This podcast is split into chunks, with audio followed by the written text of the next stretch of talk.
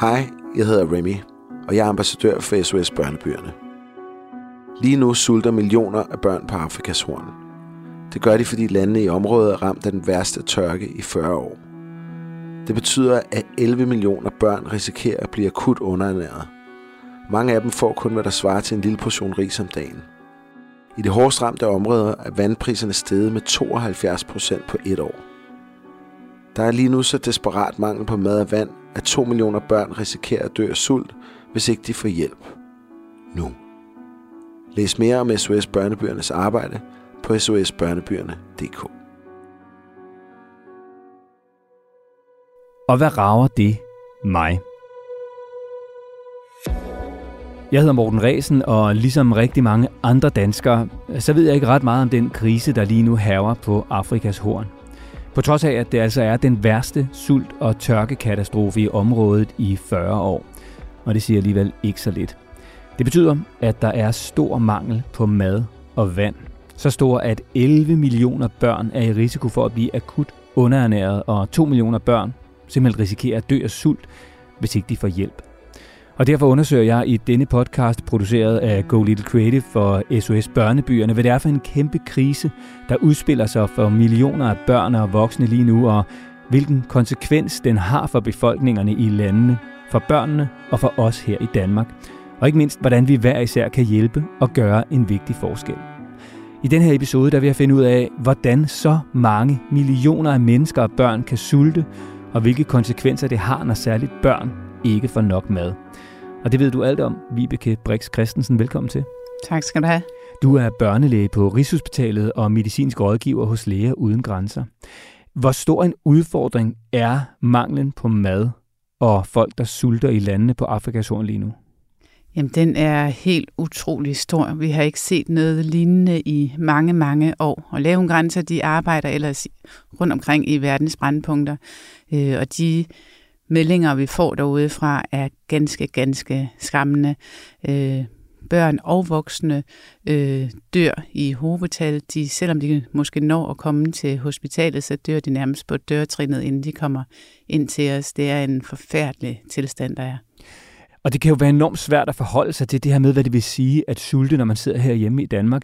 Altså, prøv at komme med nogle helt konkrete eksempler på, hvad den her mangel på mad og vand i området betyder. Jamen, den betyder helt enormt meget. Det betyder jo, at når der ikke har været faldet regn i lang tid, jamen så er der ikke afgrøder nok, så dør dyrene. Øh, og det næste, der sker, det er, at så får børnene ikke nok mad eller drikke, så dør de, og til sidst dør de voksne. Så vi har altså gang i en rigtig, rigtig ond cirkel. Og når børn er underernæret, jamen, så sker der det, at deres immunsystem øh, bliver svækket, og så får de nemmere infektioner. Så dør de måske af helt simple tilstande som diarré eller lungebetændelse øh, eller malaria. Og øhm, der kan også udbryde sygdomme, som for eksempel kolera i, i sådan nogle steder her, hvor der ikke er øh, rent vand, og at øh, der er tørke. Hvorfor er den her situation blevet så alvorlig lige nu? Jamen det er den, fordi det ikke har regnet dernede i utrolig øh, lang tid. Så kombinationen af tørke, øh, de klimaforandringer, vi, vi ser, og, og også øh, krigen i Ukraine har forværret det hele. Vi var godt klar over øh, allerede inden krigen i Ukraine, at øh, tilstanden var rigtig, rigtig alvorlig.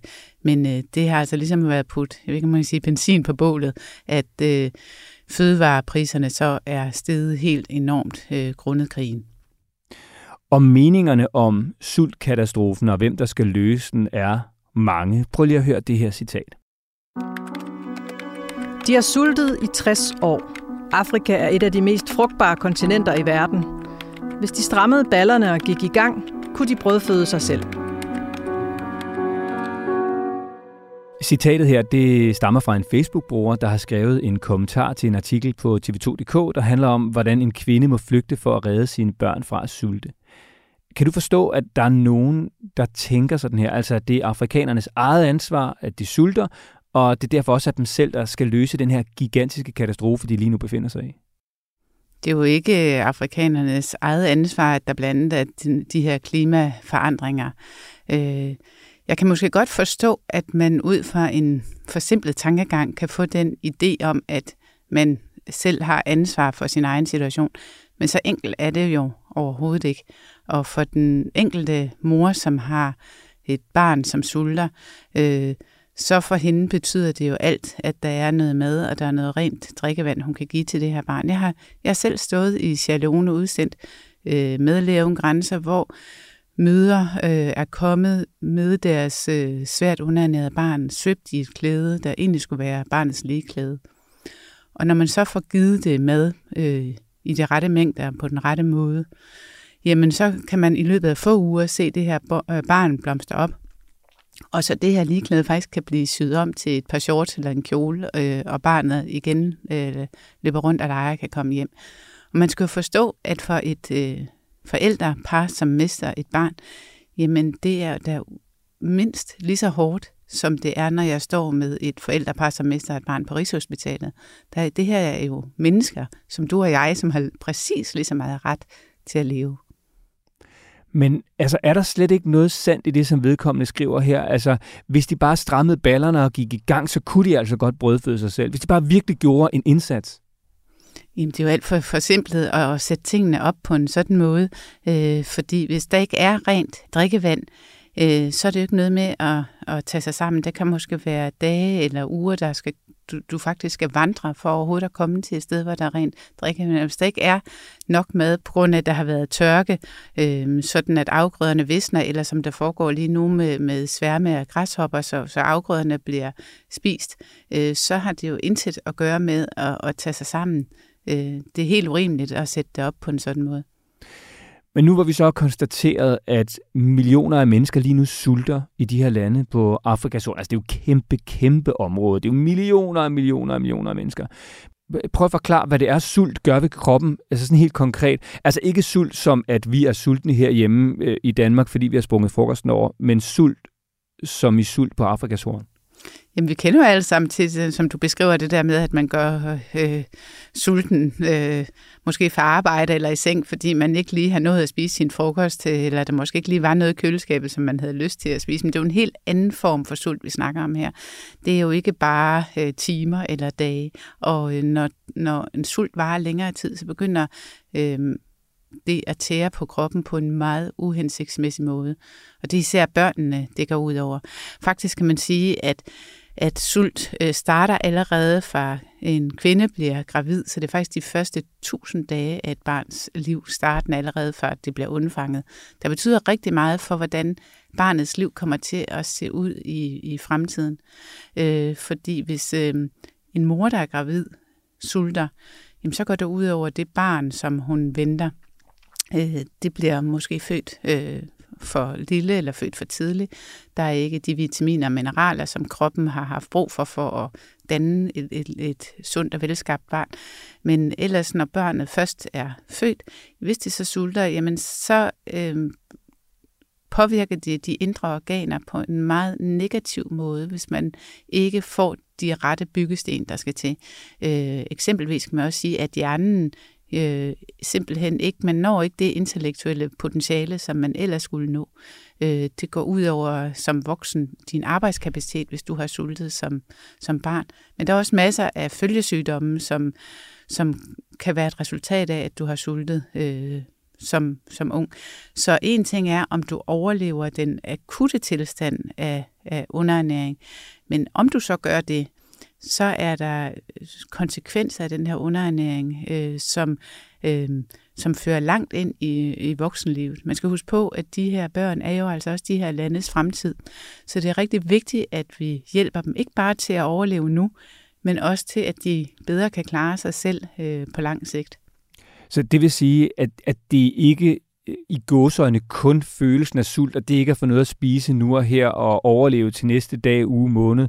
Det, det er simpelthen altså en lang kæderække, der bliver sat i gang fra, at en kvinde bliver gravid, og hvis hun ikke får nok mad under graviditeten, og hvis det fortsætter, når barnet så bliver født, jamen så har det nogle uoverskuelige konsekvenser for det her barn, når det vokser op og bliver voksen, fordi der også sker noget med udvikling i kroppen, hjernen bliver ikke lige så udviklet, og derfor så er der faktisk heller ikke måske mulighed for at udvikle landet, hvis man sådan skal, skal se virkelig langt frem øh, fordi vi har en hel generation, som er sultet. Det er fuldstændig korrekt. Det er utrolig vigtigt, at når et øh, barn sulter, jamen så handler det om at give den mad selvfølgelig, men det skal også være den rigtige mad. Det skal være det rigtige øh, byggesten til, at kroppen ligesom kan, kan udvikle sig for, at, at kroppen ikke tager skade. Og det er altså en uoprettelig skade. Så det handler ikke om, at vi så kan komme øh, med lidt mad til dem øh, hist og pis, fordi det er en uoprettelig skade, der sker, hvis kroppen ikke får den øh, rigtige mad og rigtige energi, som den har brug for. Og der er jo forskellige grader af underernæring. Man kan være øh, mild underernæret, man kan være det, der hedder moderat underernæret, så kan man være svært underernæret. Svært underernæring, det er, når man er så underernæret, at du faktisk er troet på livet. Hvis du er moderat underernæret, så vejer du altså simpelthen for lidt i forhold til, hvad du egentlig skulle. Og allerede i den situation, der er du meget mere sårbar over for sygdomme, som for eksempel malaria og lungebetændelse. Det vil sige, det kan godt være, at i statistikken står der, at du er død af en lungebetændelse, men det er fordi, der er en underliggende underernæring. Og det er altså specielt for børn under 5 år. Hvis du har en underliggende underernæring, jamen så har du en langt højere risiko for at blive alvorligt syg eller dø af sygdomme, som man slet ikke skulle øh, blive så syg af eller dø af. Så, så hvis man virkelig vil redde liv her i verden, så skulle man altså interessere sig for underernæring og gøre noget ved det allerede når det viser sig som mild eller moderat underernæring. Og, og en af de ting, som jeg synes, øh, det internationale samfund i den grad svigter de her steder, det er jo, at dels hjælper vi dem ikke ordentligt lige nu, hvor der er så stor en katastrofe. Men det her er jo også et resultat af mange års øh, manglen på hjælp, mange års, øh, at man har ignoreret at komme med nogle holdbare, langsigtede løsninger. Hele tiden så kommer man med nogle, nogle meget, meget små plastre på nogle meget store sår. Og, altså, det er jo virkelig sådan, det, det sætter jo også nogle perspektiver øh, altså, i gang for mig, fordi jeg, jeg havde ikke tænkt på den der sådan årsagsrække, som du beskriver der. Altså det med, at vi tænkte ligesom, når man, hvis vi får hjulpet de her mennesker og givet dem noget mad, så går det nok. Men jeg synes jo bare, altså den der pointe om, at børn, der sulter nu, de vokser op og får, altså, altså de får måske nogle intellektuelle udfordringer, som gør, at de faktisk ikke kan udvikle landet videre.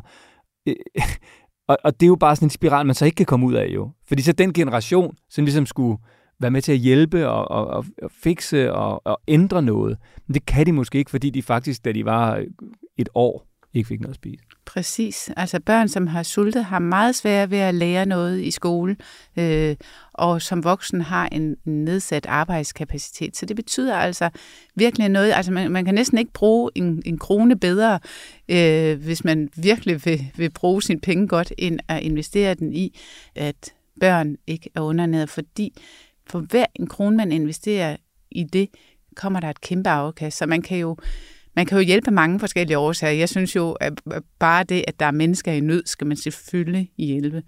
Men, men hvis man ikke hvis man ikke synes, det er årsag nok til at hjælpe, jamen så kan man også hjælpe nærmest for sin egen skyld. For nu må jeg tænke, okay, øh, hvis vi skal have en stabil verden, og vi skal have folk til at øh, i forskellige lande her i verden til at klare sig selv, jamen så er vi simpelthen også nødt til at give dem nogle muligheder for, at de kan klare sig selv. Lad os lige prøve at høre, hvordan sult egentlig påvirker en, som oplever den i sin egen familie lige nu. Jeg tænker over mange ting, når mine børn går sultne i seng. Hvordan vil morgendagen se ud? Hvordan kan jeg hjælpe mine børn? Jeg går i panik, og nogle gange tror jeg, at jeg mister forstanden. Citatet, som vi har fået indlæst her, det stammer fra en kvinde, der hedder Nyati. Hun er 37 år og bor i Kenya med sine ni børn. Øhm, og det, det sætter det jo lidt i perspektiv, ikke? fordi når, jeg kan godt mærke som forældre, kan jeg jo nogle gange gå sådan i mild panik, når øh, jeg sender mit barn i seng, uden at have fået aftensmad, fordi han eller hun har nægtet at spise sine grøntsager. Ikke? Det er ligesom om, det her det er noget andet, men det lyder jo også, Vibeke, som om et meget voldsomt eksempel. Altså en mor, hvis ni børn går sultne i seng. Hvor, hvor typisk et eksempel er det her? Jamen, jeg vil ønske, at jeg kunne fortælle dig, at det er et atypisk eksempel. Det er det desværre bare ikke. Det er alt for et alt for almindeligt et eksempel. Det er det, der er realiteten for utrolig øh, mange. Vi snakker altså om millioner her. Øh, jeg har selv prøvet en gang at stå i en situation, hvor en mor bevidst sultede sit ene barn, fordi at hvis nu øh, det blev fuldstændig udsultet, sådan at øh, det var, blev svært underernæret, jamen så var der mulighed for at få hjælp til det her barn, og så får man mad til øh, alle børnene øh, i vores ernæringscentre. Så tænk sig, at hun sultede et barn, for at det skulle blive så dårligt, at der kunne øh, blive mad til at redde de andre børn. Det er jo helt vildt, at en mor skal sætte sig i sådan en øh, situation. Det var i en flygtningelejr i Afrika. Øh, men altså, hun havde ikke pengene, hun havde ikke maden til at kunne redde sine børn. Så derfor frem for, at de alle sammen sultede, så satte hun altså livet på den ene. Læger uden grænser har jo arbejdet i de her områder i overvis. Altså, hvordan kan du og I se, at den her situation har ændret sig, og den har ændret sig til det desværre markant værre? Jamen det kan vi se, fordi at ved tallene på dem, der øh, kommer til vores øh, sundhedscentre, stiger eksplosivt. De kommer i en dårligere ernæringstilstand, øh, så de nærmest dør på dørtrinnet for os. Det er ikke kun børnene, der kommer i svært underernæret tilstand, det er også de voksne. Øh, det, er, det er dramatiske øh, stigninger, vi ser, og det er, det er dybt ulykkeligt. Og øh, der skulle have gjort, været gjort noget for længst, øh, men, men det vi ser nu er så dramatisk, at vi har ikke set noget lignende i årtier. Altså, hvordan er fremtidsudsigterne for de her millioner af sultne mennesker, og herunder måske især børnene? Jamen, den er jo helt forfærdelig, fordi hvis vi ikke gør noget og hjælper dem, så dør de. Øh, situationen øh, var i 20, 2011, der var der øh, hungersnød i øh, det her område også. Der døde 260.000. Øh, situationen i 2017 var lidt lignende, men der steppede det internationale samfund faktisk op og gjorde noget. Den situation, vi har lige nu, den er om end endnu værre. Så det er utrolig vigtigt, at der bliver gjort en kæmpe indsats nu med øh, og give dem ren vand, give dem med, men også komme med nogle øh, langsigtede øh, løsninger. Men først og fremmest skal vi have reddet liv nu, for at de ikke dør i håbetal.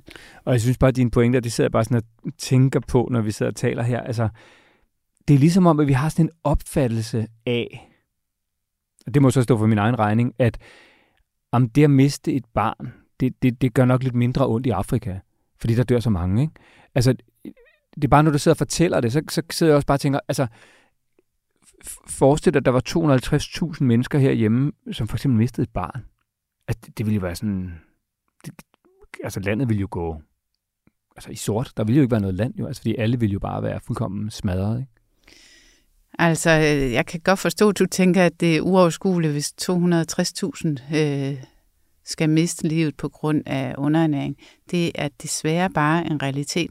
Og det er så vigtigt, at man ikke tror, jamen, øh, at man ikke tænker, jamen de er vant til at sulte i Afrika, sådan er det bare, og det øh, gør ikke ondt på dem at miste et barn, for det gør præcis lige så ondt på dem at miste et barn, som det gør for alle mulige andre mennesker. De har jo lige så meget ret til livet, som, som du og jeg. Øh, og øh, jamen altså, da jeg tog hjemmefra her til morgen, så spurgte min datter faktisk, øh, hvad er det, du skal ind og, og, og snakke om? Så jeg skal ind og snakke om underernæring øh, i Afrika. Og så spurgte hun mig, mor, er der ikke, øh, er der ikke nok mad her i verden? Så jo, det er der. Men øh, det er ikke ordentligt fordelt. Og så spurgte hun jo meget naturligt, jamen hvorfor er det ikke det? Og det er jo et utroligt godt spørgsmål, og sætter egentlig det hele i perspektiv, fordi hvorfor er det, at vi ikke kan dele sig med den mad, vi har? Hvorfor er det, at det er øh, mennesker i Afrika, hvor klimaforandringerne går allermest ud over, og som i forvejen har utrolig mange øh, udfordringer. Øh, hvorfor er det, at vi ikke kan hjælpe dem? Det, jeg, jeg, jeg, jeg synes, vi har et forklaringsproblem. Øh, ikke mindst her i den rige del af verden, som jo er med til at forårsage de her klimaforandringer, som, som de betaler prisen af dernede. Vi kan simpelthen ikke være det bekendt. Men altså, der, jeg tror, de fleste, der lytter til det her, er helt med på nu, der er akut, akut brug for hjælp til de her mennesker. Men, men hvorfor er det egentlig også her i Danmark så langt fra der, hvor katastrofen raser, der skal hjælpe? Det er det, fordi vi kan, og fordi øh, de har nøjagtig ret, øh, lige så meget ret til livet, øh, som vi har. hvis det var os to, der var i den situation, så ville vi også håbe, der er nogen, der kom og vil hjælpe os.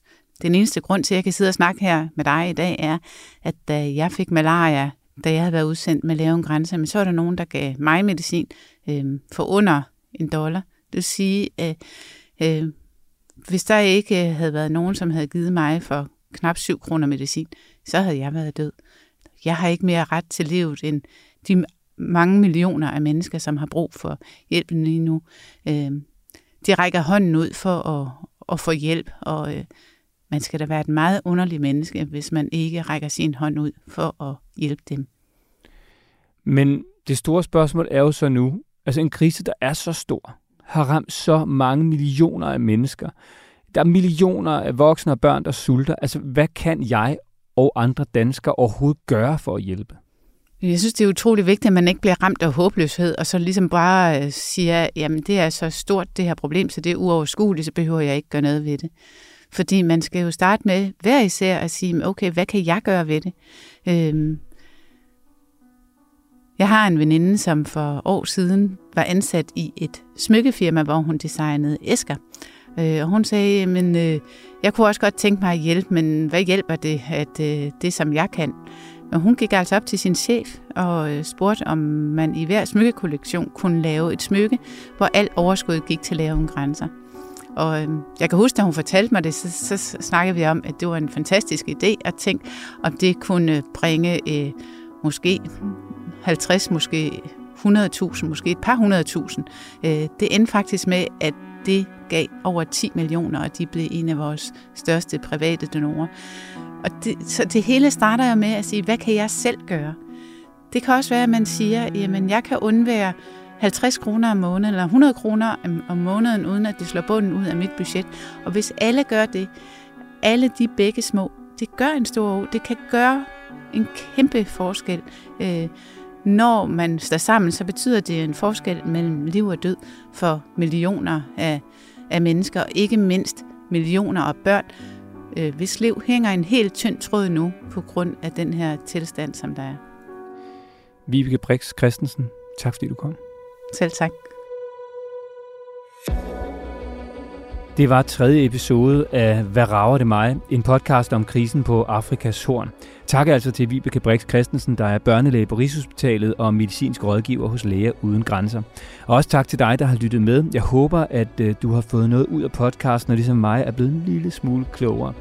Og hvis du har lyst til at hjælpe, så kan du læse mere om SOS Børnebyernes arbejde og hvordan du selv kan hjælpe på sosbornebyerne.dk.